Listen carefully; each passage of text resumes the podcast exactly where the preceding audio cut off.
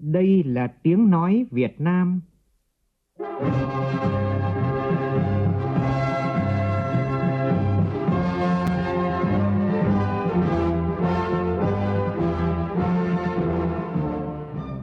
là tiếng nói Việt Nam, phát thanh từ Hà Nội, thủ đô nước Cộng hòa xã hội chủ nghĩa Việt Nam.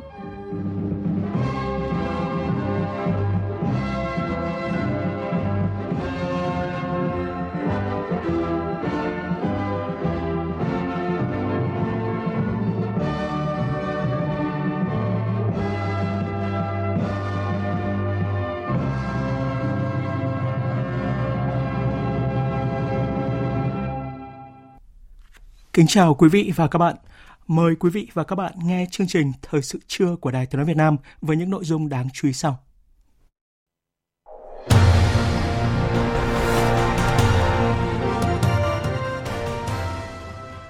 Các địa phương khẩn trương chuẩn bị cho ngày bầu cử đại biểu Quốc hội khóa 15 và đại biểu Hội đồng Nhân dân các cấp. Ngày sách Việt Nam lần thứ 8 lần đầu tiên được tổ chức tại thành phố Hồ Chí Minh với nhiều hoạt động giao lưu giữa tác giả và độc giả vẫn chưa tìm thấy một nạn nhân mất tích sau trận lũ quét dạng sáng qua tại huyện Văn Bàn, tỉnh Lào Cai. Cục Cạnh tranh và Bảo vệ người tiêu dùng Bộ Công Thương xác nhận có việc một số nhân viên công ty Heineken yêu cầu đại lý không bán bia Sabeco, dù đây không phải chỉ đạo của Heineken Việt Nam.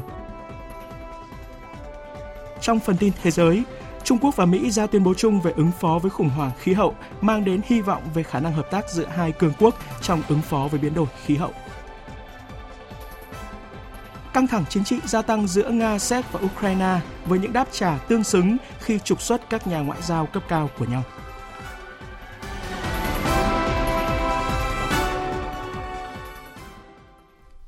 Bây giờ là nội dung chi tiết.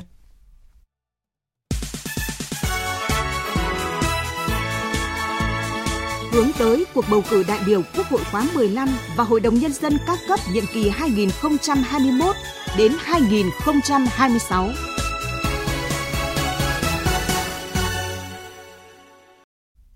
Sáng nay, Hội đồng nhân dân thành phố Hồ Chí Minh phối hợp với Đài truyền hình thành phố tổ chức chương trình lắng nghe và trao đổi với chủ đề bầu cử đại biểu Quốc hội khóa 15 và đại biểu Hội đồng nhân dân thành phố Hồ Chí Minh ngày hội toàn dân. Tin của phóng viên Lệ Hằng.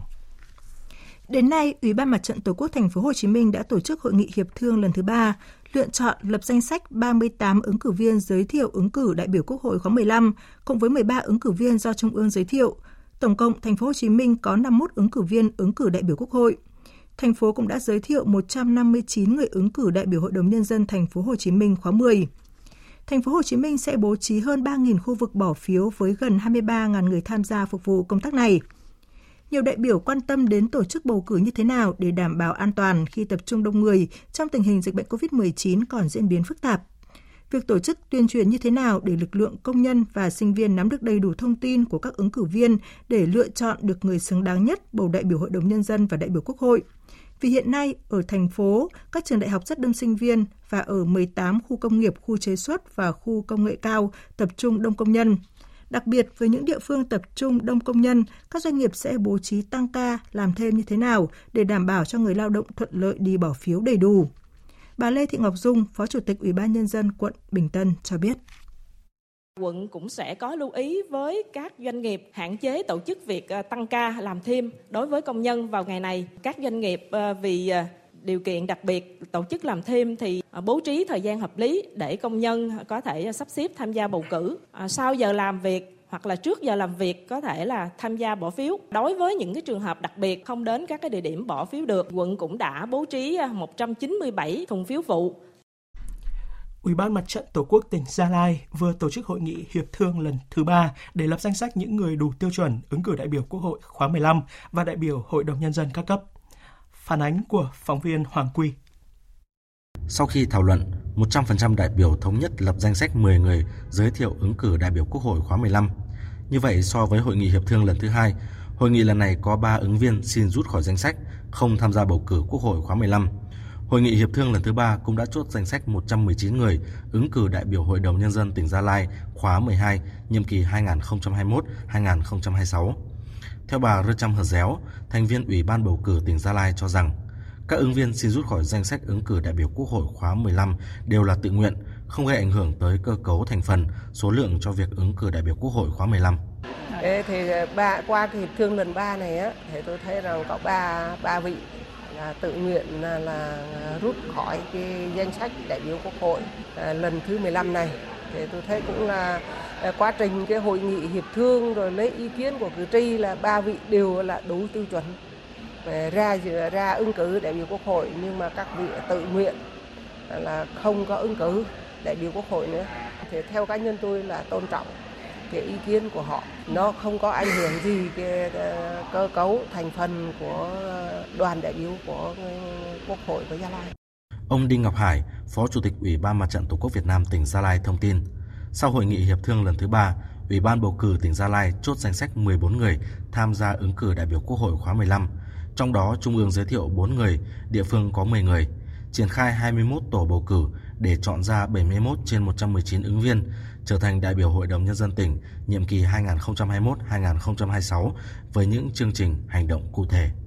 À, sau khi có kết quả hiệp hội nghị hiệp thương lần thứ ba thì sẽ lập danh sách chính thức và à, trên cơ sở đó thì à, ban thường trực mặt trận tổ quốc việt nam của tỉnh cũng như là các huyện và thành phố sẽ phối hợp với ủy ban nhân dân cung cấp à, xây dựng kế hoạch về đại, ứng cử đại biểu quốc hội cũng như là ứng cử đại biểu hội đồng nhân dân tỉnh à, tổ chức à, tiếp xúc cử tri để vận động bầu cử À, thể hiện cái vai trò trách nhiệm của mình. À, qua đó thì à, sẽ giúp cho cử tri nắm được trách nhiệm của từng vị à, nếu trúng cử à, đại biểu quốc hội cũng như là đại biểu hội đồng nhân dân thì thể hiện cái vai trò của mình trong cái công tác ừ, Ờ, xây dựng cái ờ, hệ thống ờ, chính quyền các cấp như thế nào.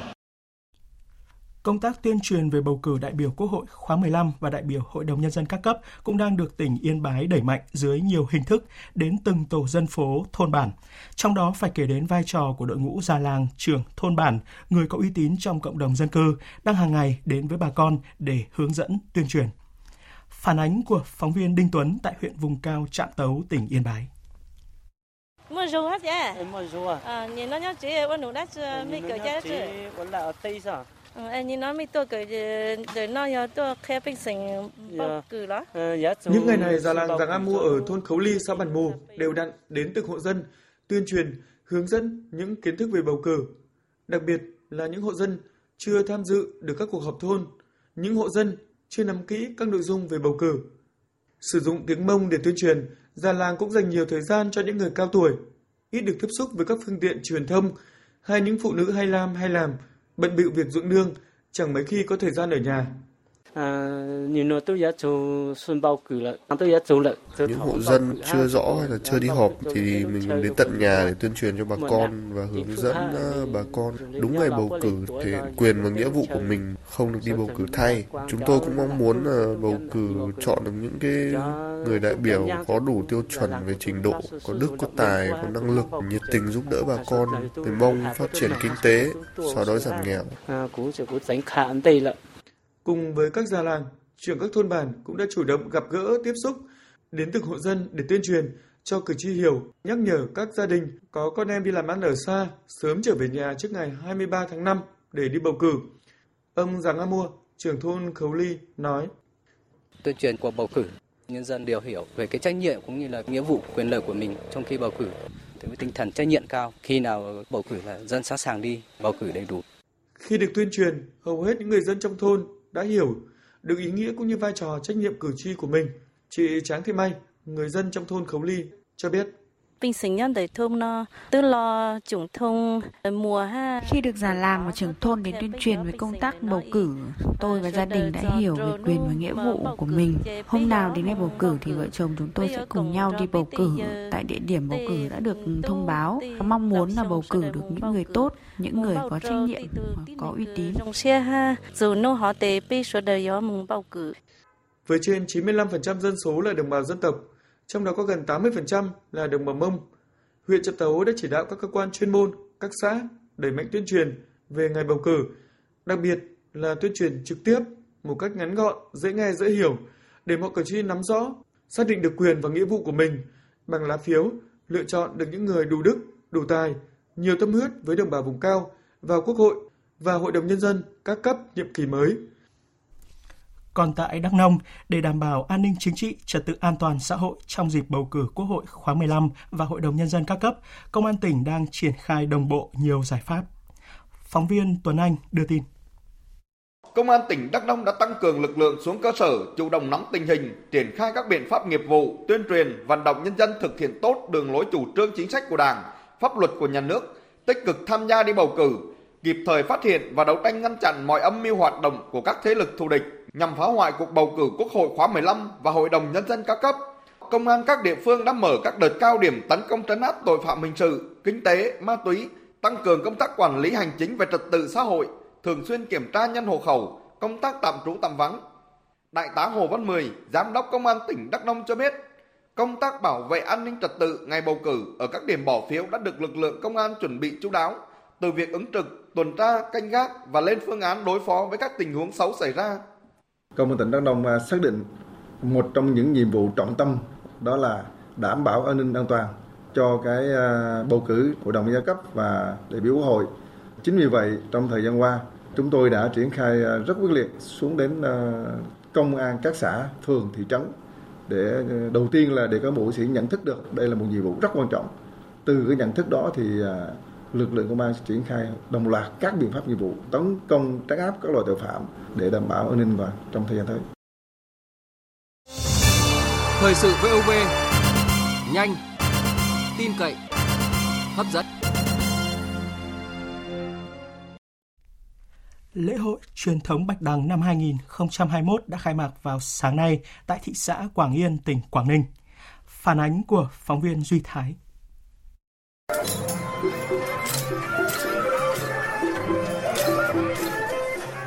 Bên bờ sông Bạch Đằng lịch sử, hàng ngàn người dân Quảng Ninh và du khách như sống lại trong không khí lịch sử qua màn khai hội truyền thống Bạch Đằng với chương trình nghệ thuật sử thi chủ đề Bạch Đằng, bản anh hùng ca của dân tộc, tái hiện ba trận thủy chiến hào hùng chống quân xâm lược phương Bắc của Ngô Quyền chống quân Nam Hán năm 938, của Lê Đại Hành chống quân Tống năm 981 và của Trần Hưng Đạo chống quân Nguyên Mông năm 1288.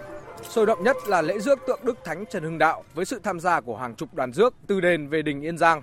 Đoàn rước kéo dài hàng cây số, hai bên đường nơi đoàn rước đi qua, các gia đình đều sắm sửa chu đáo mâm lễ để cúng trước nhà, tưởng nhớ công lao và sự hy sinh của tiên nhân, làm nên những chiến thắng hào hùng đi vào lịch sử của dân tộc. Chúng tôi lúc nào cũng ờ, rất là mong muốn đến ngày lễ hội để cùng tham gia sự kiện của đền cũng là tưởng nhớ công lao của các vị anh hùng dân tộc. Chúng tôi rất mong muốn cán bộ lãnh đạo ở địa phương đây để gọi là gìn giữ di tích của quê hương để nó có truyền thống sau này mãi mãi. Với tầm vóc lịch sử to lớn, khu di tích Bạch Đằng đã được công nhận là di tích quốc gia đặc biệt. Lễ hội truyền thống Bạch Đằng được tổ chức vào tháng 3 âm lịch hàng năm cũng đang được đề nghị là di sản văn hóa phi vật thể quốc gia. Giáo sư Trần Lâm Biền, nhà nghiên cứu văn hóa dân gian, tín ngưỡng tôn giáo Việt Nam cho biết. Muốn cho phát triển được cái lễ hội này thì người dân phải giữ được cái truyền thống của mình và đồng thời phải được cái sự bảo trợ của cái chính quyền đặc biệt là của ngành văn hóa.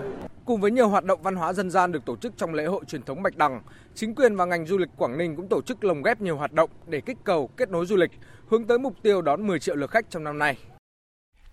Ngày sách Việt Nam lần thứ 8 do Cục Xuất bản phối hợp với Bộ Thông tin Truyền thông tổ chức đã khai mạc sáng nay tại đường sách Nguyễn Văn Bình, quận 1, thành phố Hồ Chí Minh. Phóng viên Trịnh Giang đưa tin. Đây là lần đầu tiên Ngày sách Việt Nam được tổ chức tại thành phố Hồ Chí Minh với nhiều hoạt động giao lưu giữa tác giả và độc giả về những tự sách chủ đề giải phóng miền Nam, thống nhất đất nước, sách dành cho thiếu nhi, sách truyền cảm hứng sáng tạo cho giới trẻ, trưng bày sách dành cho học sinh tiểu học theo chương trình giáo dục phổ thông mới của Bộ Giáo dục và Đào tạo. Ngày sách còn là sân chơi để kết nối giữa các nhà làm sách nhằm phát triển văn hóa đọc trong cộng đồng, tài trợ giá sách cho bạn đọc ở vùng sâu, vùng xa.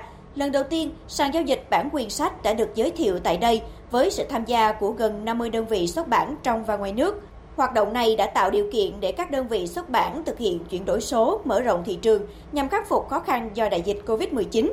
Ngày sách Việt Nam lần thứ 8 cũng có sự khác biệt về quy mô với hơn 20.000 tựa sách trưng bày, 30.000 bản sách được chọn lọc trong 3 năm qua để phục vụ bạn đọc.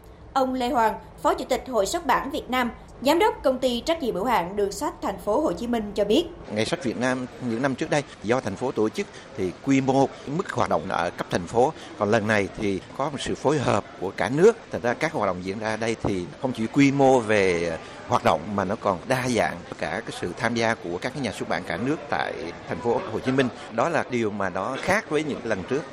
Nằm trong chuỗi hoạt động phát triển văn hóa đọc, Hội sách còn tổ chức tọa đàm về văn hóa đọc, tủ sách hay dành cho con trong gia đình. Các hoạt động trong Ngày sách Việt Nam lần thứ 8 sẽ kéo dài đến hết ngày 22 tháng 4 liên quan đến một vấn đề tại thành phố Hồ Chí Minh. Thưa quý vị, thưa các bạn, không thể thu hồi phí trông giữ, mất một phần diện tích bãi xe, ảnh hưởng đến doanh thu, lại tốn kém chi phí quản lý để đề phòng cháy nổ. Những chiếc xe gửi quá hạn, không ai đến nhận đang khiến các chủ bãi giữ xe trên địa bàn thành phố Hồ Chí Minh đau đầu bởi không biết phải xử lý như thế nào. Phóng viên Tỷ Huỳnh đề cập thực tế này tại thành phố Hồ Chí Minh. Bãi giữ xe của bến xe miền Đông quận Bình Thạnh, thành phố Hồ Chí Minh có khoảng 250 xe máy gửi tại đây nhưng không có ai đến nhận suốt thời gian dài từ năm 2018 đến nay. Những chiếc xe mang biển kiểm soát nhiều tỉnh thành nằm trọng chơ siêu vẹo, hoen gỉ theo thời gian, khiến bãi xe ngày càng chật hẹp. Theo ông Đỗ Phú Đạt, Phó Tổng Giám đốc Công ty Trách nhiệm hữu hạn một thành viên Bến xe miền Đông, không chỉ làm ảnh hưởng đến doanh thu của bến mà những chiếc xe vô chủ còn tạo thêm gánh nặng cho doanh nghiệp trong công tác phòng chống cháy nổ vào mùa khô, như chi phí thuê nhân công giám sát, phun nước vào những ngày nắng nóng, xây lắp nhà kho. Việc thanh lý những phương tiện này cũng khá phức tạp. Thì à, sau khi mà chúng tôi gửi danh sách đến à, địa phương thì à, địa phương sẽ lọc ra những cái xe nào mà trong trường hợp mà xe gian hay là xe không có giấy tờ thì cái đó theo quy định xử lý theo quy định. Còn số lượng còn lại thì chúng tôi sẽ tiếp tục kiến nghị à, sở tài chính để hỗ trợ hướng dẫn cho doanh nghiệp. Còn tại bến xe miền Tây dù đã có nhiều biện pháp đề phòng như từ chối tiếp nhận các phương tiện quá cũ nát thẻ giữ xe chỉ có giá trị trong vòng 30 ngày song lượng xe máy gửi quá hạn tại đây vẫn tăng đều qua các năm chỉ tính từ tháng 6 năm 2020 đến nay, bãi giữ xe của bến xe miền Tây đã có thêm 110 phương tiện không ai đến nhận, nâng tổng số lên 420 xe. Để có thể thanh lý số tài sản này, bến xe miền Tây phải cử người cà số khung, số máy, các phương tiện, rồi lập danh sách gửi công an địa phương rà soát nhằm phát hiện xe gian, xe liên quan đến các vụ án. Số xe vô chủ còn lại được lập danh sách thông báo trên các phương tiện thông tin đại chúng, mỗi kỳ đăng tốn 30 triệu đồng. Sau một năm, nếu không có ai đến nhận thì mới được thành lập hội đồng thanh lý theo quy định. Ông Trần Văn Phương, Phó Tổng Giám đốc Công ty Cổ phần Bến xe miền Tây đề xuất. Riêng cá nhân tôi có một cái kiến nghị là trong cái cái vấn đề mà thực hiện các cái thủ tục để mà thanh lý đối với những cái xe này thì tôi đề nghị là các cơ quan nhà nước đó có cái nghiên cứu rút ngắn các cái công đoạn trong cái thực hiện cái thủ tục này để nhằm là giải phóng cho nó nhanh ờ, đối với những cái xe mà họ hành khách gửi mà không lấy và nó cũng gây khó khăn cho cái ờ, một số cái đơn vị à, thực hiện cái chức năng gửi xe mà họ không lấy. Theo luật sư Trần Minh Cường, đoàn luật sư thành phố Hồ Chí Minh thì quy định về thủ tục xử lý, thanh lý đối với loại tài sản này đã có và được quy định rõ tại Điều 230 Bộ Luật Dân sự. Theo đó, chủ bến bãi nơi đang trông giữ xe gửi phải có trách nhiệm thông báo đến chủ sở hữu đến làm thủ tục nhận lại phương tiện. Trường hợp không nắm được địa chỉ của người gửi xe, chủ bến bãi thông báo và giao nộp số phương tiện không có người đến nhận cho Ủy ban Nhân dân hoặc công an cấp xã, phường ở địa phương nơi bãi xe đang hoạt động để xác minh. Sau khi có kết quả xác minh, chủ bến bãi sẽ đăng báo ba kỳ công khai thông tin về các phương tiện này để chủ sở hữu biết và đến làm thủ tục nhận lại tài sản. Trong vòng một năm, nếu vẫn không ai đến nhận thì được phép thanh lý tài sản. Để giảm thiệt hại và phiền phức do các phương tiện vô chủ gây ra, theo luật sư Trần Minh Cường, doanh nghiệp kinh doanh bãi giữ xe cần sớm phối hợp với các cơ quan chức năng xác lập quyền sở hữu đối với tài sản theo quy định. Chúng ta cho thấy rằng quy định là như thế. Trong trường hợp mà ủy ban nhân cấp xã hoặc là công an ờ, cấp xã mà nơi gần nhất mà chúng ta không thực hiện cái thủ tục thông báo công khai hoặc là không, không thực hiện cái thủ tục này và không giao cái kết quả xác minh xác định chủ sở hữu về lại cho cái chủ bến bãi thì trong trường hợp mà chưa đủ điều kiện để các cái chủ bến bãi này thực hiện cái thủ tục xác lập có thể đây là cái thể thanh lý hoặc là bán cái tài sản này. Do đó thì các cơ quan chức năng cũng phải có trách nhiệm phối hợp với nhau mà nếu không thực hiện thì không đầy đủ thủ tục thì cái việc và thanh lý nó sẽ bị vướng. Trong một số trường hợp cái chủ phương tiện này xuất hiện về họ lại truy đòi về các tài sản này thì sẽ phát sinh các cái khiếu nại, à, khiếu kiện ờ, không cần thiết. Ngoài hai bến xe trên, ở thành phố Hồ Chí Minh còn nhiều bãi giữ xe khác đều trong tình cảnh loay hoay tìm hướng xử lý các xe vô chủ như bãi xe sân bay Tân Sơn Nhất, bãi xe của các bệnh viện, vân vân. Tình trạng này tồn tại từ nhiều năm qua không chỉ gây tốn kém không cần thiết mà còn tiềm ẩn nhiều nguy cơ về an toàn phòng cháy chữa cháy, dẫn đến nhiều hệ lụy khác. Việc rút gọn hơn nữa các thủ tục thẩm định, thanh lý các phương tiện vô chủ đang là niềm mong mỏi của các doanh nghiệp kinh doanh loại hình này. Cục Cạnh tranh và Bảo vệ người tiêu dùng Bộ Công Thương vừa xác nhận có việc một số nhân viên của công ty Heineken yêu cầu đại lý không bán bia Sabeco, dù đây không phải chỉ đạo của Heineken Việt Nam. Cuối năm ngoái, một số đại lý bán bia tại thành phố Hồ Chí Minh phản ánh, nhân viên bán hàng của Heineken không cho họ trưng bày hoặc bán bia của Sabeco, nhất là sản phẩm Saigon Chill mới ra mắt. Nếu tiếp tục bán, đại lý sẽ bị hãng bia ngoại cắt khoản phí hỗ trợ vài triệu tới chục triệu đồng một tháng, tùy quy mô đại lý. Sau khi làm việc với cả Heineken và Sabeco về phản ánh này, Cục Cạnh tranh và Bảo vệ người tiêu dùng cho biết Heineken Việt Nam không có chính sách này, không chỉ đạo nhân viên thực hiện. Tuy nhiên, xác minh thực tế của cơ quan quản lý cạnh tranh cho thấy một số đại lý xác nhận có hiện tượng nhân viên bán hàng của Heineken Việt Nam yêu cầu đại lý hạn chế bán bia của Sabeco. Cơ quan quản lý cạnh tranh đề nghị Heineken Việt Nam có văn bản chính thức công khai yêu cầu nhân viên bán hàng của công ty tuân thủ đúng quy định pháp luật cạnh tranh cũng như quy tắc ứng xử nội bộ trong kinh doanh. Việc doanh nghiệp yêu cầu với nhà phân phối, bán lẻ hạn chế bán sản phẩm của đơn vị khác sẽ ảnh hưởng tới quyền tự do kinh doanh, hạn chế quyền lựa chọn sản phẩm của người tiêu dùng. Phóng viên Lê Hiếu đưa tin, Sở Thông tin và Truyền thông tỉnh Thừa Thiên Huế đã vào cuộc vụ công ty cổ phần tập đoàn Khải Tín quảng cáo sai sự thật, thổi phồng khu đất ở riêng lẻ thành dự án khu nghỉ dưỡng cao cấp. Ông Nguyễn Xuân Sơn, Giám đốc Sở Thông tin và Truyền thông tỉnh Thừa Thiên Huế cho biết, cơ quan này đang làm rõ vụ công ty cổ phần tập đoàn Khải Tín, gọi tắt là Khải Tín Group, bị phản ánh quảng cáo sai sự thật về dự án khu nghỉ dưỡng Park Hill Villa tại thị xã Hương Thủy. Đây là khu đất ở riêng lẻ được công ty Khải Tín thổi phồng thành dự án biệt thự nghỉ dưỡng Park Hill Villa tại trang web khải tín group.vn. Chính quyền địa phương khẳng định rằng khu vực đất được quảng cáo chỉ là 12 lô đất quy hoạch đất ở riêng lẻ và được bán đấu giá cách đây khá lâu, trong đó có một lô đã được xây nhà. Sau sự việc này, Ủy ban Nhân dân thị xã Hương Thủy đã có văn bản đề nghị Sở Thông tin và Truyền thông tỉnh Thừa Thiên Huế phối hợp kiểm tra, xác minh để xử lý nghiêm. Ông Nguyễn Xuân Sơn, Giám đốc Sở Thông tin và Truyền thông tỉnh Thừa Thiên Huế cho hay.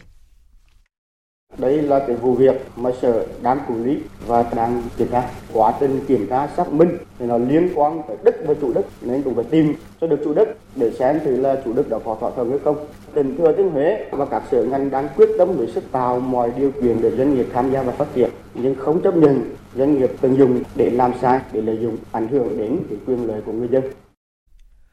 Mới đây, một doanh nghiệp tại thành phố Hồ Chí Minh trúng thầu quyền khai thác mỏ cát với giá hơn 2.800 tỷ đồng ở sông Tiền thuộc huyện Chợ Mới của tỉnh An Giang. Dù việc khai thác chưa được triển khai, thế nhưng người dân sống ở khu vực này đang rất lo lắng vì nguy cơ sạt lở, mất đất, mất nhà. Phản ánh của phóng viên Phan Ánh.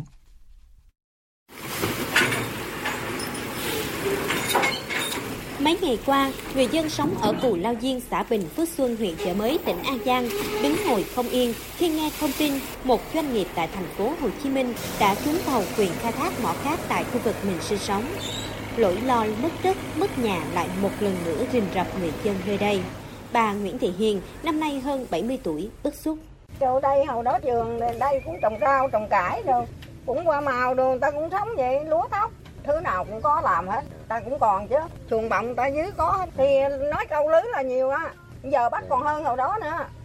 Vụ mà phát cát á, ở đây dân cũng phản ảnh dữ lắm. Mà giờ dân không đồng ý, thì ta cát lỡ đây dân chỗ đâu ở. Đó, thấy ở bờ bển đó bờ bển nó lỡ vô, giờ chưa từng thấy. Sao không lo?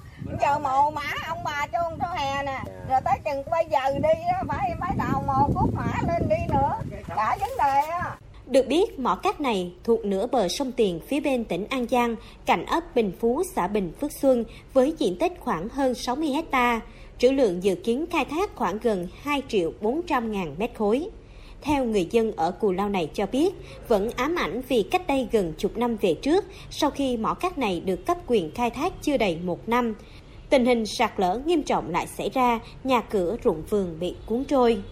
Tại khu vực này có một bến đò để đưa rước khách từ xã Bình Phước Xuân qua sông Tiền để đến thành phố Cao Lãnh, tỉnh Đồng Tháp, cũng phải di dời về địa điểm mới, cách nơi này vài trăm mét. Ông Lê Phước Đông, ngụ ấp Bình Phú, xã Bình Phước Xuân cho biết, gia đình ông và người dân ở đây vẫn chưa được chính quyền mời họp dân hay thông báo gì đến việc đưa mỏ cát gần nhà đem ra đấu giá và khai thác. Nếu việc khai thác cát được triển khai, tình trạng sạt lở sẽ lại tiếp tục xảy ra, không biết gia đình sinh sống bằng cách nào. Chính trên bến đò này, chút qua đò cho chút thấy đất bồi bây giờ đất lồi lên khỏi mặt nước đó. Rồi bây giờ mấy ông múc cái nữa sụp xuống lại nữa sao được? Dân hoang ảnh à, không thể á. Phải mỏ cát này mà ấy là hoạn cho nó múc này kia đầu thì mấy ổng dời nữa đó. Không đi không đi thôi.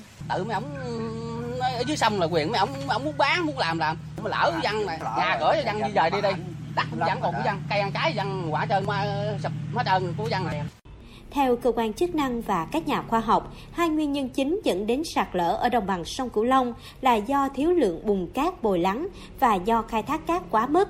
Phó giáo sư tiến sĩ Huỳnh Công Hoài, trường Đại học Bách khoa Thành phố Hồ Chí Minh cho biết. Việc khai thác cát nó là một trong những cái tác nhân quan trọng, nó sẽ ảnh hưởng rất nhanh tới cái sự sạt lở và nó ảnh hưởng cục bộ cho cái khu vực khai thác cát phải là kiểm soát chặt chẽ cái việc khai thác cát thì là cố gắng giảm mức độ khai thác cát trong bối cảnh tình hình sạt lở diễn biến phức tạp như hiện nay, việc khai thác các sông cần phải được đánh giá chi tiết hơn. Việc khai thác có ảnh hưởng như thế nào đến diễn biến dòng chảy, yếu tố chủ quan và khách quan dẫn đến sạt lở gia tăng. Khai thác cần phải hài hòa giữa các yếu tố có lợi và bất lợi. Vào sáng nay, lực lượng cứu hộ gồm hàng trăm người vẫn khẩn trương khắc phục hậu quả, tìm kiếm nạn nhân mất tích sau trận lũ quét tại xã Minh Lương, huyện Văn Bàn của tỉnh Lào Cai. Phóng viên An Kiên đưa tin. Đến nay, một trường hợp tử vong là người ở phong thổ Lai Châu đã xác định được danh tính. Trường hợp tử vong còn lại vẫn chưa rõ tên tuổi, cơ quan chức năng đang khẩn trương xác minh. Còn một nạn nhân mất tích, trường hợp này mới tìm thấy một phần cơ thể nên vẫn phải huy động tối đa lực lượng tìm kiếm. Ông Triệu Quốc Trưởng, Phó trưởng phòng nông nghiệp huyện Văn Bàn, Lào Cai cho biết. Bây giờ cái lực lượng trong Minh Lương ấy thì vẫn rất đông, trực tiếp chỉ huy ở đấy thì huyện đội trưởng với huyện đội phó, trưởng phòng nông nghiệp với lại các cái lực lượng của mấy xã lân cận gồm có Nậm Xé, Nậm Xây, Thẩm Dương đang hỗ trợ tìm kiếm và khắc phục nhà ở thì đến ờ, chiều hôm qua là cơ bản là đã dọn dẹp xong rồi, nhưng mà có cái chỗ tìm kiếm nạn nhân thì vẫn đang cố gắng tích cực. Ừ. Trước đó, hơn 2 giờ sáng ngày 17 tháng 4, mưa lớn đầu nguồn khiến lũ quét bất ngờ xuất hiện trên suối Nậm Liệp chảy qua xã Minh Lương, huyện Văn Bản, tỉnh Lào Cai, khiến hai người người chết, một người mất tích, 25 nhà dân cùng tài sản bị hư hỏng, 5 hecta lúa bị vùi lấp cùng nhiều hạ tầng cơ sở bị tàn phá, ước thiệt hại trên 4 tỷ đồng. Sau khi thiên tai xảy ra, Thủ tướng Chính phủ đã có công điện gửi lời thăm hỏi chia buồn sâu sắc nhất đến các gia đình có người bị nạn, yêu cầu chính quyền địa phương khẩn trương khắc phục hậu quả, hỗ trợ nhân dân, chuẩn bị lực lượng sẵn sàng ứng phó với các tình huống tiếp theo có thể xảy ra. Vào sáng nay, Công an Thành phố Hồ Chí Minh phối hợp với Sở Thông tin Truyền thông tổ chức họp báo cung cấp thông tin chính thức về việc khởi tố bắt tạm giam bị can Lê Chí Thành và khởi tố vụ đua xe trái phép trên đường dẫn vào cao tốc Thành phố Hồ Chí Minh, Long Thành, Dầu Dây thuộc địa bàn thành phố Thủ Đức. Chủ trì buổi họp báo, Thiếu tướng Đinh Thanh Nhàn, Phó Giám đốc Công an thành phố Hồ Chí Minh nêu rõ, đây là hai vụ án đang được dư luận quan tâm. Trong đó, việc khởi tố bắt tạm giam 2 tháng đối với Lê Trí Thành về tội chống người thi hành công vụ được Công an thành phố Thủ Đức thực hiện ngày 14 tháng 4 và khởi tố vụ đua xe trái phép trên đường dẫn cao tốc thành phố Hồ Chí Minh, Long Thành, Dầu Dây ngày hôm qua. Liên quan đến việc khởi tố bị can, bắt tạm giam Lê Trí Thành, sinh năm 1983, có hộ khẩu thường trú tại thôn 1 xã Tân Đức, huyện Hàm Tân, tỉnh Bình Thuận. Thượng tá Nguyễn Lê Hùng, Phó trưởng Công an thành phố Thủ Đức cho biết, bị can Thành hiện ngụ tại phường Tân Hưng Thuận, quận 12, thành phố Hồ Chí Minh nhưng không đăng ký tạm trú. Về lý lịch của bị can Lê Chí Thành, đại diện Công an thành phố Thủ Đức cho biết, thông tin Thành từng là cán bộ quản giáo của trại giam Thủ Đức ở tỉnh Bình Thuận. Vì lý do nào đó bị tước quân tịch và loại khỏi lực lượng công an chỉ là thông tin trên mạng. Tới bữa nay chúng ta đã gửi yêu cầu thông tin về kiến thức, về cái đối tượng lai lịch, kiến thức và trong cái quá trình công tác cũng như là khi mà đối tượng về thành phố Hồ Chí Minh sinh sống. Thì báo chỉ là đối tượng này là ở hộ khẩu thường trú là Bình Thuận. Chỗ ở là quận 12 chứ thực tế không đăng ký tạm trú. Về cái lông, thông tin chính thức này là do chúng tôi đang trong quá trình điều tra và cũng chưa thể cung cấp được vì chưa có cơ quan chủ quản của đơn vị của, của đối tượng thành này là chưa trả lời nên chúng tôi cũng thấy chưa thấy cung cấp được và hẹn một lần khác chúng tôi sẽ cung cấp khi có chúng tôi có thông tin Bị can Lê Trí Thành bị bắt vì liên quan đến việc chống đối lại tổ công tác của đội cảnh sát giao thông Rạch Chiếc thuộc phòng cảnh sát giao thông đường bộ đường sắt công an thành phố Hồ Chí Minh sau khi bị phát hiện vi phạm luật giao thông đường bộ tại xa lộ Hà Nội vào sáng ngày 20 tháng 3. Cụ thể, vào thời điểm trên, Lê Trí Thành điều khiển xe ô tô biển kiểm soát 51H 10821 lưu thông trong làn đường dành cho xe hai bánh. Khi tổ cảnh sát giao thông ra hiệu dừng xe để kiểm tra, xử lý vi phạm hành chính, thì Thành tỏ ra không hợp tác, chấp hành. Trong lúc tổ cảnh sát giao thông điều động xe cầu đến cầu ô tô, Lê Trí Thành đã có hành vi vi phạm cản trở lực lượng giao thông trong thời gian 3 tiếng. Các quyết định khởi tố vụ án, khởi tố bị can và các lệnh bắt tạm giam Lê Trí Thành được Viện Kiểm sát Nhân dân cung cấp phê chuẩn. Hiện cơ quan điều tra công an thành phố Thủ Đức đang tiếp tục điều tra mở rộng và tiến hành làm việc với một số đối tượng khác nếu có dấu hiệu tội phạm. Tiếp theo, biên tập viên Hiền Lương chuyển đến quý vị và các bạn một số thông tin thời tiết.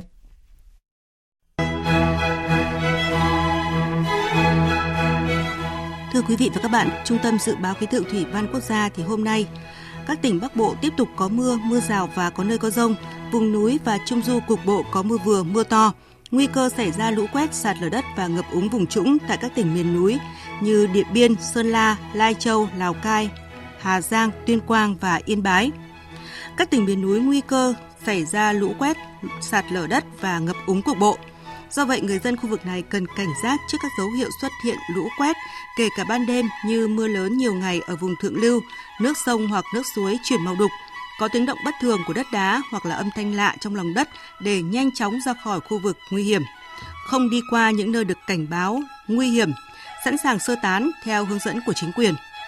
Còn ở các tỉnh phía Đông Bắc Bộ và Thanh Hóa trời lạnh, vùng núi có nơi trời rét, từ Nam Trung Bộ, Tây Nguyên đến Nam Bộ đều có mưa vào chiều tối, đặc biệt đề phòng lốc, xét và gió giật mạnh.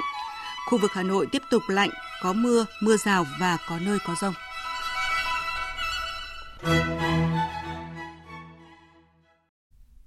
Chuyển sang phần tin thế giới, Trung Quốc vừa chỉ trích tuyên bố chung giữa Mỹ và Nhật Bản. Phóng viên Bích Thuận, thường trú tại Trung Quốc đưa tin. Người phát ngôn Bộ Ngoại giao Trung Quốc cho rằng tuyên bố chung Mỹ-Nhật đã can thiệp thô bạo công việc nội bộ của Trung Quốc. Bắc Kinh gọi việc làm của Washington và Tokyo là hành vi kết bè kéo cánh, xúi dục đối đầu nhóm, cho rằng điều này hoàn toàn đi ngược lại với xu thế thời đại. Cùng ngày, Đại sứ quán Trung Quốc tại Nhật Bản và Mỹ cũng lên tiếng phản đối tuyên bố chung của lãnh đạo Mỹ-Nhật. Các phản ứng và chỉ trích gay gắt của Trung Quốc đưa ra sau khi Tổng thống Mỹ Biden và Thủ tướng Nhật Bản Suga ngày 16 tháng 4 ra tuyên bố chung sau cuộc gặp thượng đỉnh đầu tiên tại Nhà Trắng, trong đó đề cập đến hàng loạt vấn đề liên quan đến Trung Quốc. Đáng chú ý, đây là lần đầu tiên các nhà lãnh đạo của Mỹ và Nhật Bản đề cập đến Đài Loan trong một tuyên bố chung kể từ năm 1969.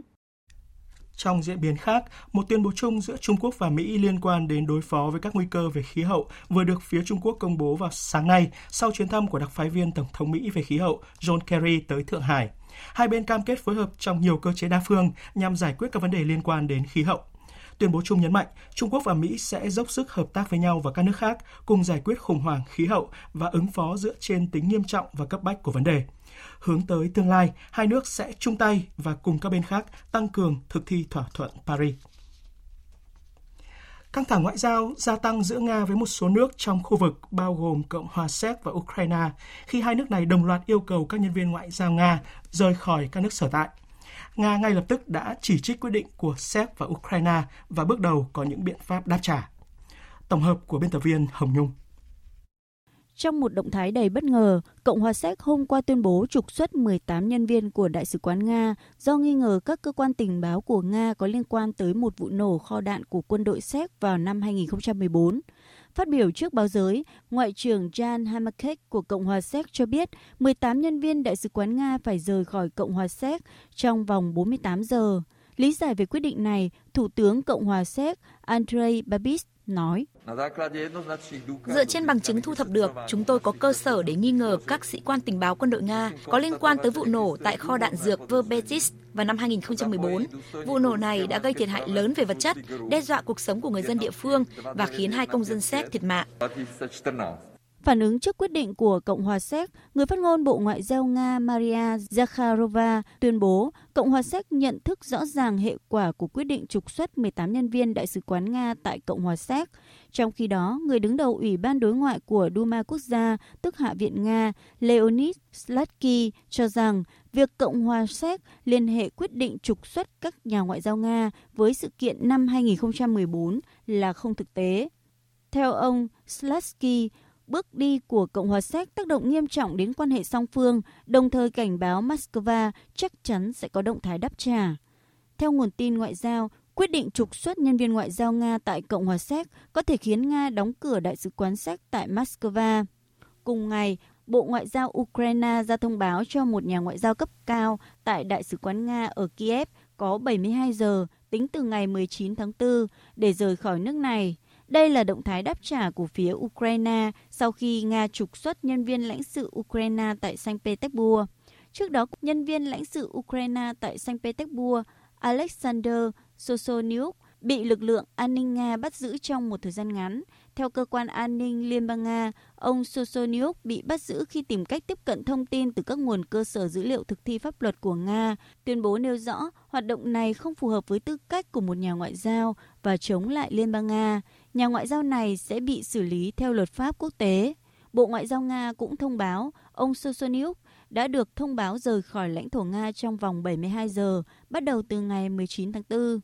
Các động thái của Cộng hòa Séc và Ukraine dự báo sẽ làm gia tăng căng thẳng trong mối quan hệ ngoại giao giữa Nga với hai nước này trong những ngày tới. Trong một diễn biến khác, Trung tâm quan hệ công chúng thuộc cơ quan an ninh Nga vừa bắt giữ hai người đang chuẩn bị một cuộc đảo chính quân sự ở Belarus và ám sát Tổng thống Lukashenko. Phóng viên Anh Tú, thường trú tại Nga, đưa tin. Trong kết quả của một chiến dịch đặc biệt đã chấn áp các hoạt động bất hợp pháp của Yuri Ziankovic, người mang hai quốc tịch Mỹ và Belarus, và Alexander Feduta, một công dân của Belarus. Những người này đang lên kế hoạch cho một cuộc đảo chính quân sự theo kịch bản các cuộc cách mạng màu vào ngày 9 tháng 5 ở Minsk, cũng như âm mưu sát hại Tổng thống Alexander Lukashenko.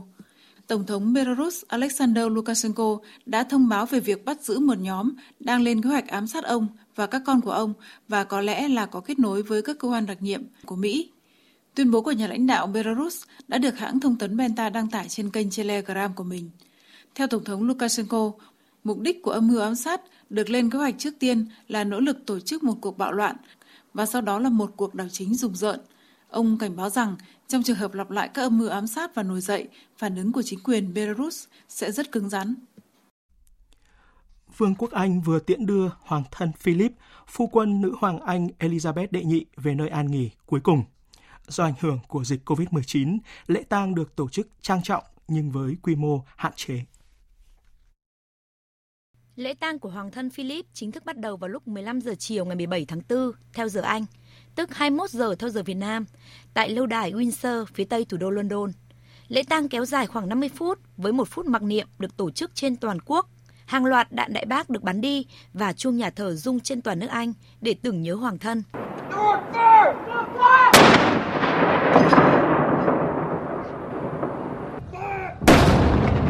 Vì các quy tắc an toàn trong đại dịch COVID-19, lễ tang được tổ chức với quy mô rất hạn chế, khi chỉ có 30 thành viên hoàng gia và bạn bè thân thiết tham dự. Tất cả những người tham dự đều mặc trang phục màu đen, đeo khẩu trang màu đen và ngồi cách xa nhau 2 mét. Người dân Anh dù không cần tập trung tại lâu đài để đưa tiễn hoàng thân, song có thể theo dõi lễ tang qua sóng truyền hình. Do ảnh hưởng của đại dịch, Thủ tướng Anh Boris Johnson cũng không trực tiếp tham dự lễ tang, song ông cùng với nhiều người dân Anh đã dành một phút mặc niệm để tưởng nhớ hoàng thân khi lễ mặc niệm diễn ra cùng lúc trên toàn nước Anh. Cùng với lễ tang, nhiều hoạt động tưởng niệm Hoàng thân Philip cũng được tổ chức trong nhiều ngày qua. Vườn tưởng niệm quốc gia ở miền Trung nước Anh đã tiến hành phóng sinh các loài chim để tưởng nhớ ông. Các nước trong khối thịnh vượng chung, một tổ chức liên chính phủ của 53 quốc gia thành viên, hầu hết từng là lãnh thổ của đế quốc Anh như Ấn Độ, Australia, Canada, hôm qua cũng đã gửi lời tiễn biệt Hoàng thân Philip. Trong một tuyên bố được thu sẵn phát đi trong buổi lễ tưởng nhớ Hoàng thân Philip diễn ra hôm qua, Thủ tướng Canada Justin Trudeau nhấn mạnh. Hoàng gia Anh đã mất đi một người chồng, một người cha, một người ông đáng kính, trong khi Canada đã mất đi một người bạn lớn. Chúng ta sẽ nhớ mãi đến ông, Hoàng thân Philip. Theo kế hoạch, các thành viên Hoàng gia Anh sẽ để tang Hoàng thân Philip trong hai tuần.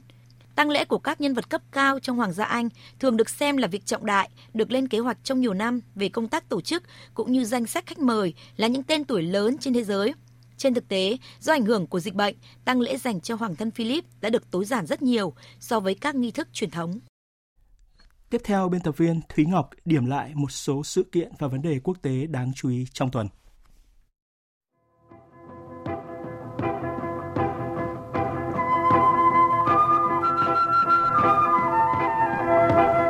Thưa quý vị và các bạn, sự kiện được dư luận quốc tế quan tâm nhiều nhất trong tuần là cuộc gặp thượng đỉnh giữa Tổng thống Mỹ Joe Biden và Thủ tướng Nhật Bản Suga Yoshihide tại Washington, Mỹ. Bởi ông Suga là nguyên thủ đầu tiên tới thăm Mỹ kể từ khi ông Biden nhậm chức hồi đầu năm nay. Sau nhiều cuộc gặp liên tiếp gần đây giữa quan chức cấp cao hai bên, cuộc hội đàm giữa ông Biden và ông Suga khẳng định quyết tâm chính trị ở mức cao nhất nhằm củng cố mối quan hệ của Mỹ với đồng minh thân thiết nhất ở châu Á-Thái Bình Dương. Mặc dù nhiều nội dung được đề cập trong cuộc hội đàm của hai nguyên thủ nhằm giải quyết các thách thức toàn cầu và khu vực, song dư luận quốc tế đặc biệt quan tâm đến việc Mỹ và Nhật Bản ứng phó như thế nào trước sự trỗi dậy của Trung Quốc. Trong tuyên bố chung sau hội đàm, Tổng thống Mỹ Joe Biden và Thủ tướng Nhật Bản Suga Yoshihide phản đối bất kỳ nỗ lực đơn phương nào nhằm thay đổi hiện trạng ở Biển Hoa Đông, đồng thời tiếp tục phản đối các tuyên bố và hoạt động hàng hải trái pháp luật của Trung Quốc ở Biển Đông, tái khẳng định mối quan tâm chung mạnh mẽ Nhật-Mỹ đối với một Biển Đông tự do và rộng mở dựa trên luật pháp quốc tế hai nhà lãnh đạo nhất trí sẽ thúc đẩy hợp tác với các quốc gia và khu vực khác, bao gồm cả Hiệp hội các quốc gia Đông Nam Á ASEAN, Australia và Ấn Độ. Thủ tướng Nhật Bản Suga Yoshihide khẳng định. Chúng tôi đã có các cuộc đàm phán nghiêm túc về ảnh hưởng của Trung Quốc đối với hòa bình và thịnh vượng của Ấn Độ Dương, Thái Bình Dương và thế giới nói chung. Chúng tôi nhất trí phản đối bất kỳ nỗ lực nào nhằm thay đổi hiện trạng bằng vũ lực hoặc cưỡng bức ở các vùng biên giới phía đông và nam Trung Quốc, cũng như đe dọa những nước khác trong khu vực. Đồng thời, chúng tôi nhất trí về sự cần thiết trong việc đối thoại thẳng thắn với Trung Quốc, theo đuổi sự ổn định của các mối quan hệ quốc tế trong khi vẫn duy trì các giá trị chung. Trái ngược với mối quan hệ vững chắc của Mỹ với Nhật Bản, thì quan hệ của Mỹ với Nga trong tuần lại có nhiều sóng gió khi hai bên trừng phạt lẫn nhau liên quan đến cáo buộc Nga can thiệp bầu cử Mỹ. Ngay sau khi Tổng thống Mỹ Joe Biden ký sắc lệnh trừng phạt với 32 cá nhân và pháp nhân Nga cùng với 6 công ty công nghệ của nước này, Nga lập tức cấm 8 quan chức và cựu quan chức của Mỹ nhập cảnh, trục xuất 10 nhà ngoại giao của Mỹ.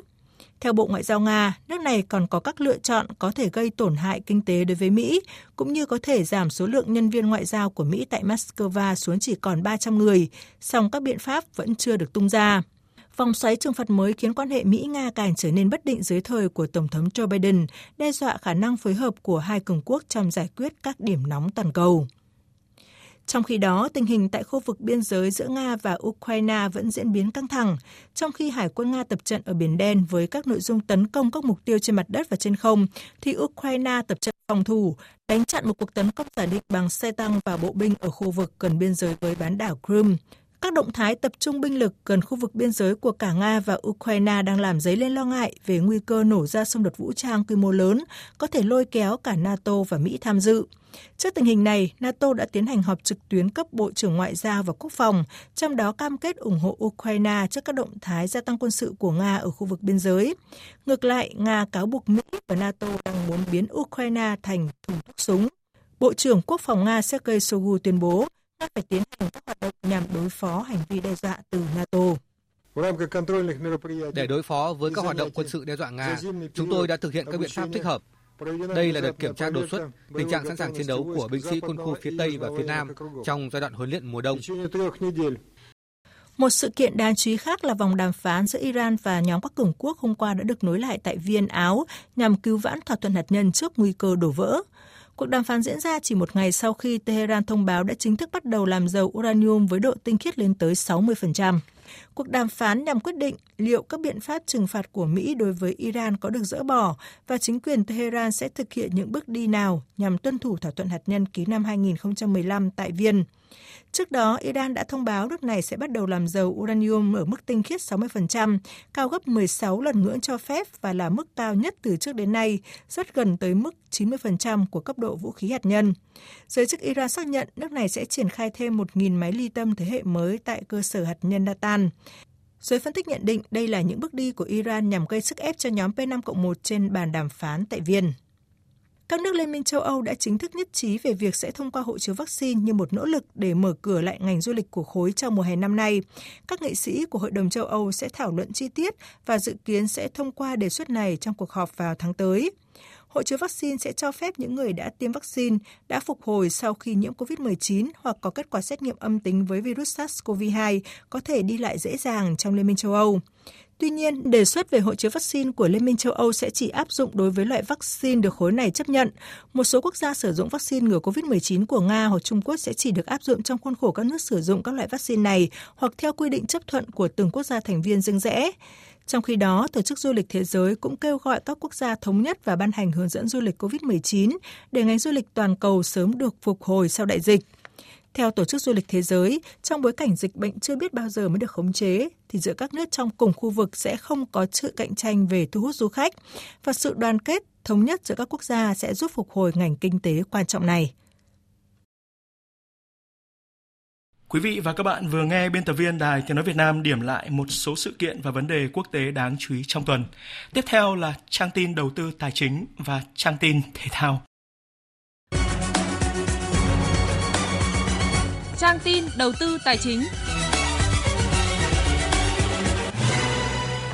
Thưa quý vị và các bạn, với kết quả tăng trưởng khả quan, nhiều khả năng năm 2021 cả nước có thể cán mốc kim ngạch xuất khẩu 600 tỷ đô la Mỹ. Theo thông tin từ Tổng cục Hải quan, trong tháng 3 vừa qua, kim ngạch xuất khẩu cả nước đạt gần 30 tỷ đô la Mỹ, tăng tới gần 47% so với tháng trước. Với kết quả này, tổng kim ngạch xuất nhập khẩu quý 1 đạt 154 tỷ đô la Mỹ. So với quý 1 năm ngoái thì kim ngạch trong quý đầu năm nay tăng thêm tới hơn 41 tỷ đô la Mỹ với tốc độ tăng trưởng tới 36,6%. Thống đốc Ngân hàng Nhà nước Nguyễn Thị Hồng cho biết Ngân hàng Nhà nước định hướng tăng trưởng tín dụng chung cho cả năm nay là 12%, tăng trưởng hợp lý với nâng cao chất lượng tín dụng gắn với hoạt động sản xuất kinh doanh, kiểm soát đối với lĩnh vực tiềm ẩn rủi ro, tiếp tục tháo gỡ khó khăn cho người dân và doanh nghiệp. Ngân hàng Nhà nước yêu cầu các ngân hàng thương mại điều hành tín dụng mở rộng, đi đôi với chất lượng tín dụng theo đúng chủ trương của chính phủ, phù hợp với cơ cấu phòng ngừa rủi ro, bảo đảm trong hoạt động luôn đáp ứng khả năng chi trả của người dân trong bất kỳ thời điểm nào. Thành công trong ứng phó với COVID-19 của Việt Nam được công nhận rộng rãi và đặc biệt thu hút sự quan tâm của các nhà đầu tư nước ngoài. Theo tổ chức xếp hạng tín nhiệm thế giới Fitch Rating, với môi trường đầu tư hấp dẫn của Việt Nam, hàng loạt tập đoàn đa quốc gia đã và đang tiếp tục rót vốn. Riêng năm ngoái đã có thêm 17 tỷ đô la Mỹ vốn FDI đổ vào Việt Nam từ nhiều lĩnh vực. Sự tham gia tích cực của Việt Nam vào các hiệp định thương mại tự do càng tạo nên sức hút đặc biệt. Về diễn biến trên thị trường chứng khoán, thưa quý vị và các bạn, rủi ro ngắn hạn của thị trường chứng khoán đang có dấu hiệu tăng lên. Theo nhận định của các chuyên gia, diễn biến của thị trường sẽ tiếp tục chịu sự chi phối của một vài cổ phiếu vốn hóa lớn, kèm theo đó là sự phân hóa mạnh giữa các nhóm cổ phiếu. Chốt phiên giao dịch tuần này, VN Index đạt 1.238,71 điểm, HNX Index đạt 293,11 điểm. Đầu tư tài chính biến cơ hội thành hiện thực. Đầu tư tài chính biến cơ hội thành hiện thực. Quý vị và các bạn thân mến, đại dịch COVID-19 đã ảnh hưởng đến các lĩnh vực kinh tế xã hội của các quốc gia trên thế giới, trong đó có Việt Nam. Những thiệt hại nặng nề về kinh tế bao gồm các ngành công nghiệp chính của Việt Nam cho đến nay vẫn đang được khắc phục và cần có những chính sách thiết thực hơn từ phía chính phủ để doanh nghiệp trong lĩnh vực này sớm được vực dậy, ổn định. Phóng viên Minh Hạnh đề cập vấn đề này. Dưới tác động tiêu cực của dịch COVID-19, hàng chục ngàn doanh nghiệp trong cả nước phải ngừng sản xuất hoặc giải thể. Ở lĩnh vực công nghiệp, những ngành mũi nhọn xuất khẩu như dệt may, da dày và điện tử chịu ảnh hưởng nhiều nhất. Ngay khi COVID-19 tác động mạnh mẽ, chính phủ đã có sự phản ứng bằng chính sách rất nhanh chóng. Cụ thể như ngay lập tức chính phủ đã có nghị quyết chỉ đạo các ngành có biện pháp ứng phó có gói chính sách tiền tệ tín dụng nhằm cơ cấu lại, giãn hoãn nợ và xem xét giảm lãi đối với tổng dư nợ của các đối tượng chịu ảnh hưởng. Tuy nhiên, nhiều doanh nghiệp khi được hỏi đều cho biết tiếp cận với các gói vay này không dễ chút nào. Vì vậy, bà Vũ Kim Hạnh, Chủ tịch Hội Doanh nghiệp hàng Việt Nam chất lượng cao cho rằng doanh nghiệp xoay trở rất khó khăn tác động nghịch chiều là chi phí thì tăng mà doanh thu thì giảm thì nhà nước cần chú ý tình trạng là doanh nghiệp bị khó vì thiếu thanh khoản do đó có khi không phải cho tiền họ là tốt mà là giảm chi cho họ là tốt hơn. Tức là họ phải chi ra thì bây giờ họ không có cái gì để chi hết thì mình giãn hoãn và giảm. Đồng quan điểm này ở góc độ nhà nghiên cứu, tiến sĩ Phan Đức Hiếu, Phó Viện trưởng Viện Nghiên cứu Quản lý Kinh tế Trung ương cho rằng, trong những giải pháp hỗ trợ doanh nghiệp sắp tới, nên phân loại ngắn hạn và dài hạn. Và đầu tiên là phải xác định sự cần thiết của các giải pháp mang tính hỗ trợ chia sẻ để doanh nghiệp cầm cự qua giai đoạn khó khăn do dịch bệnh. Nên thay đổi cái cách tiếp cận thay vì hỗ trợ trực tiếp, cái này ví dụ như hỗ trợ tài chính thì nên thay đổi cái cách tiếp cận theo hướng đầu ra. Thì doanh nghiệp được hưởng lợi ngay và lại không phải qua thủ tục hành chính. Cái ví dụ, dịch vào rồi, doanh nghiệp bị tác động rồi lại phải thêm cái chi phí phòng chống dịch. Nếu như chính phủ giả sử cái chi phí mà doanh nghiệp bỏ ra để chống dịch đấy, không đánh thuế nữa. Rất thiết thực.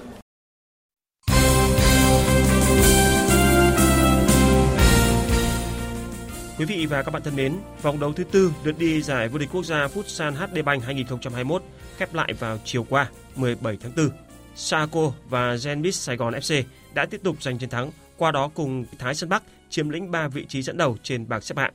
Ở vòng đấu này, Saco chạm trán Savinet Khánh Hòa, một trận đấu kịch tính và căng thẳng. Cuối cùng bàn thắng của Quang Toàn đã ấn định tỷ số chung cuộc 2-1 cho Saco. Với 10 điểm có được sau 4 vòng đấu, đội đương kim áo quân Saco tạm vươn lên ngôi đầu bảng. Phát biểu sau trận đấu, huấn luyện viên Nguyễn Anh Tuấn của Sahaco cho rằng thì tôi nghĩ là vấn đề là thứ nhất là đội kiểm soát tốt thế trận thì đội Sama hôm nay người ta chỉ phòng ngự nửa sân thì chắc chắn là những cái đội phòng ngự nửa sân á, sẽ có những cái lợi thế nhất định về cái việc phòng ngự. Sự thì hôm nay trận đấu khó khăn nhưng ờ, nhưng mà bằng cái sự bản lĩnh, cái sự kinh nghiệm của các cầu thủ thì ờ, chúng tôi đã vượt qua trận đấu hôm nay. Ở trận Gembis Sài Gòn gặp Tân Hiệp Hưng là một trận đấu giằng co về thế trận, rất kịch tính. Tuy nhiên, Gembis Sài Gòn đã sở hữu những cầu thủ giàu kinh nghiệm, trong đó có Phùng Trọng Luân và chính tuyển thủ này đã có cú hat-trick cho Rapid Sài Gòn để giúp đội này thắng Tân Hiệp Hưng với tỷ số 4-1 để bám sát vị trí của Saco. Trận đấu cuối cùng khép lại lượt trận thứ tư, Cao Bằng và Hiếu Hòa Đà Nẵng cùng nhau chia điểm với tỷ số 4 đều trong một trận cầu kịch tính đến những giây cuối cùng. Ngày mai 19 và 20 tháng 4, giải đấu sẽ diễn ra vòng đấu thứ năm. Chiều qua 17 tháng 4, tiếp tục diễn ra 3 cặp đấu trong khuôn khổ vòng 10 giải bóng đá vô địch quốc gia V-League 2021 trên sân Vinh, Hồng Lĩnh Hà Tĩnh làm khách của Sông Lam Nghệ An. Dưới sự dẫn dắt của tân huấn luyện viên Nguyễn Thành Công, đội khách đã chơi ấn tượng và có chiến thắng 2-0, qua đó giúp đội bóng này chấm dứt chuỗi 4 trận liên tiếp chỉ hòa và thua. Tuy nhiên, cho dù thắng trận, Hồng Lĩnh Hà Tĩnh đã có 9 điểm, vẫn xếp cuối bảng xếp hạng nhưng đã rút ngắn được khoảng cách với các đội xếp trên khi chỉ kém một điểm so với đội áp chót là Sài Gòn FC. Cũng trong chiều qua, Quốc Phương đã thực hiện pha đá phạt trực tiếp thành bàn giúp câu lạc bộ Thanh Hóa thắng 1-0 trên sân của câu lạc bộ Top Blend Bình Định. Với 14 điểm, câu lạc bộ Thanh Hóa vươn lên vị trí thứ 5 trên bảng xếp hạng. Ở trận đấu muộn, Hải Phòng FC có trận hòa không bàn thắng trước Sài Gòn FC. Quý vị và các bạn thân mến, hôm nay 18 tháng 4 sẽ diễn ra 3 cặp đấu còn lại của vòng 10 với trận cầu đinh tại sân Pleiku giữa đội đầu bảng Hoàng Anh Gia Lai và đương kim áo quân Hà Nội FC. Cùng giờ sẽ là cuộc đọ sức giữa SHB Đà Nẵng và Bình Dương. Ở trận đấu muộn tại sân Thiên Trường, Nam Định sẽ tiếp đón câu lạc bộ Thành phố Hồ Chí Minh. Cuộc đối đầu giữa Hoàng Anh Gia Lai và Hà Nội tại vòng 10 V-League 2021 được coi là trận cầu 6 điểm, bởi Hoàng Anh Gia Lai xác định chiến thắng này không chỉ giúp củng cố vị trí số 1 trên bảng xếp hạng mà còn tạo thêm khoảng cách với Hà Nội. Hiện Hà Nội đang không có được sự ổn định, nhưng không vì thế họ bị đánh giá thấp hơn trong cuộc đối đầu với Hoàng Anh Gia Lai, bởi họ cho rằng V-League còn dài và Hà Nội sẽ phải đặt mục tiêu chơi từng trận Điều này hoàn toàn có cơ sở, tiền vệ Quang Hải tự tin cho rằng.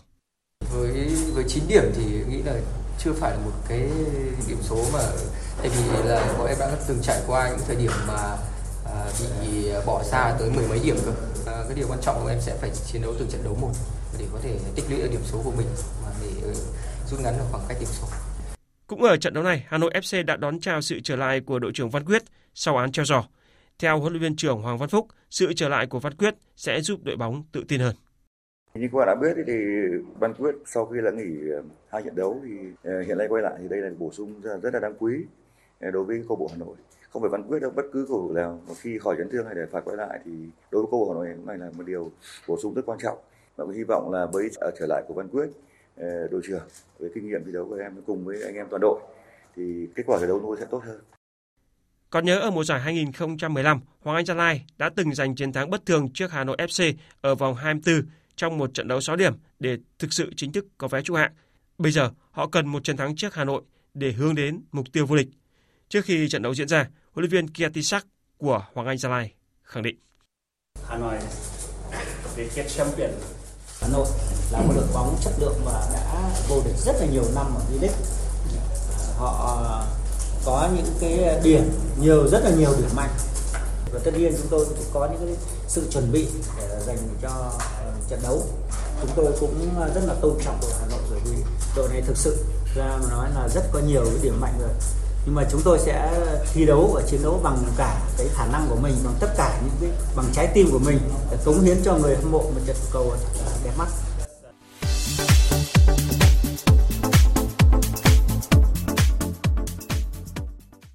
Quý vị và các bạn thân mến, câu lạc bộ Manchester City đã phải dừng bước tại giải đấu đầu tiên ở mùa bóng năm nay khi để thua 0-1 trước câu lạc bộ Chelsea trong trận đấu bán kết Cúp FA trên sân Wembley diễn ra vào dạng sáng nay 18 tháng 4. Bàn thắng duy nhất của trận đấu được ghi do công của Hakim Ziyech. Chiến thắng 1-0 trước Man City, câu lạc bộ Chelsea đã vào chung kết và gặp Leicester City hoặc câu lạc bộ Southampton. Hai đội bóng này sẽ gặp nhau trong trận bán kết thứ hai vào dạng sáng mai 19 tháng 4. Dự báo thời tiết Phía Tây Bắc Bộ, chiều có mưa, mưa rào rải rác và có nơi có rông. Cục bộ có mưa vừa, mưa to, đêm có mưa rào và rông vài nơi, nhiệt độ từ 19 đến 26 độ.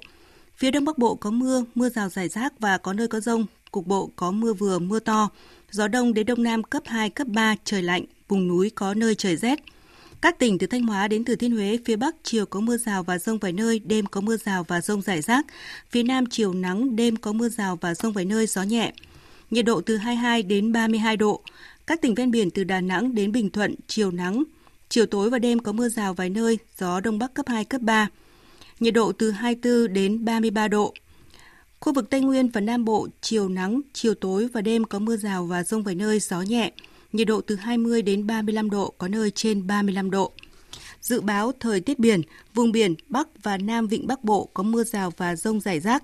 Tầm nhìn xa trên 10 km giảm xuống từ 4 đến 10 km trong mưa, gió đông đến đông nam cấp 3, cấp 4. Vùng biển từ Quảng Trị đến Quảng Ngãi, vùng biển từ Bình Định đến Ninh Thuận, vùng biển từ Bình Thuận đến Cà Mau có mưa rào và rông vài nơi, tầm nhìn xa trên 10 km, gió nhẹ, Vùng biển từ Cà Mau đến Kiên Giang, khu vực Vịnh Thái Lan có mưa rào rải rác và có nơi có rông. Tầm nhìn xa trên 10 km giảm xuống từ 4 đến 10 km trong mưa, gió nhẹ. Khu vực Bắc Biển Đông có mưa rào vài nơi, tầm nhìn xa trên 10 km, gió Đông Bắc cấp 4, cấp 5. Riêng vùng biển phía Đông Bắc mạnh cấp 6, có lúc cấp 7, giật cấp 8, biển động mạnh. Khu vực giữa Biển Đông có mưa rào và rông vài nơi, tầm nhìn xa trên 10 km.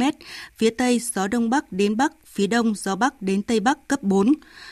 Khu vực Nam Biển Đông, khu vực quần đảo Trường Sa thuộc tỉnh Khánh Hòa có mưa rào rải rác và có nơi có rông. Tầm nhìn xa trên 10 km giảm xuống từ 4 đến 10 km trong mưa. Gió Tây cấp 3, cấp 4. Khu vực quần đảo Hoàng Sa thuộc thành phố Đà Nẵng có mưa vài nơi, tầm nhìn xa trên 10 km, gió Đông Bắc cấp 4, cấp 5. Tới đây, chúng tôi kết thúc chương trình Thời sự trưa nay. Chương trình do các biên tập viên Hải quân Thu Hằng, Nguyễn Hằng và Thúy Ngọc thực hiện với sự tham gia của kỹ thuật viên Thu Hiền, chịu trách nhiệm nội dung Hoàng Trung Dũng. Cảm ơn quý vị và các bạn đã quan tâm theo dõi.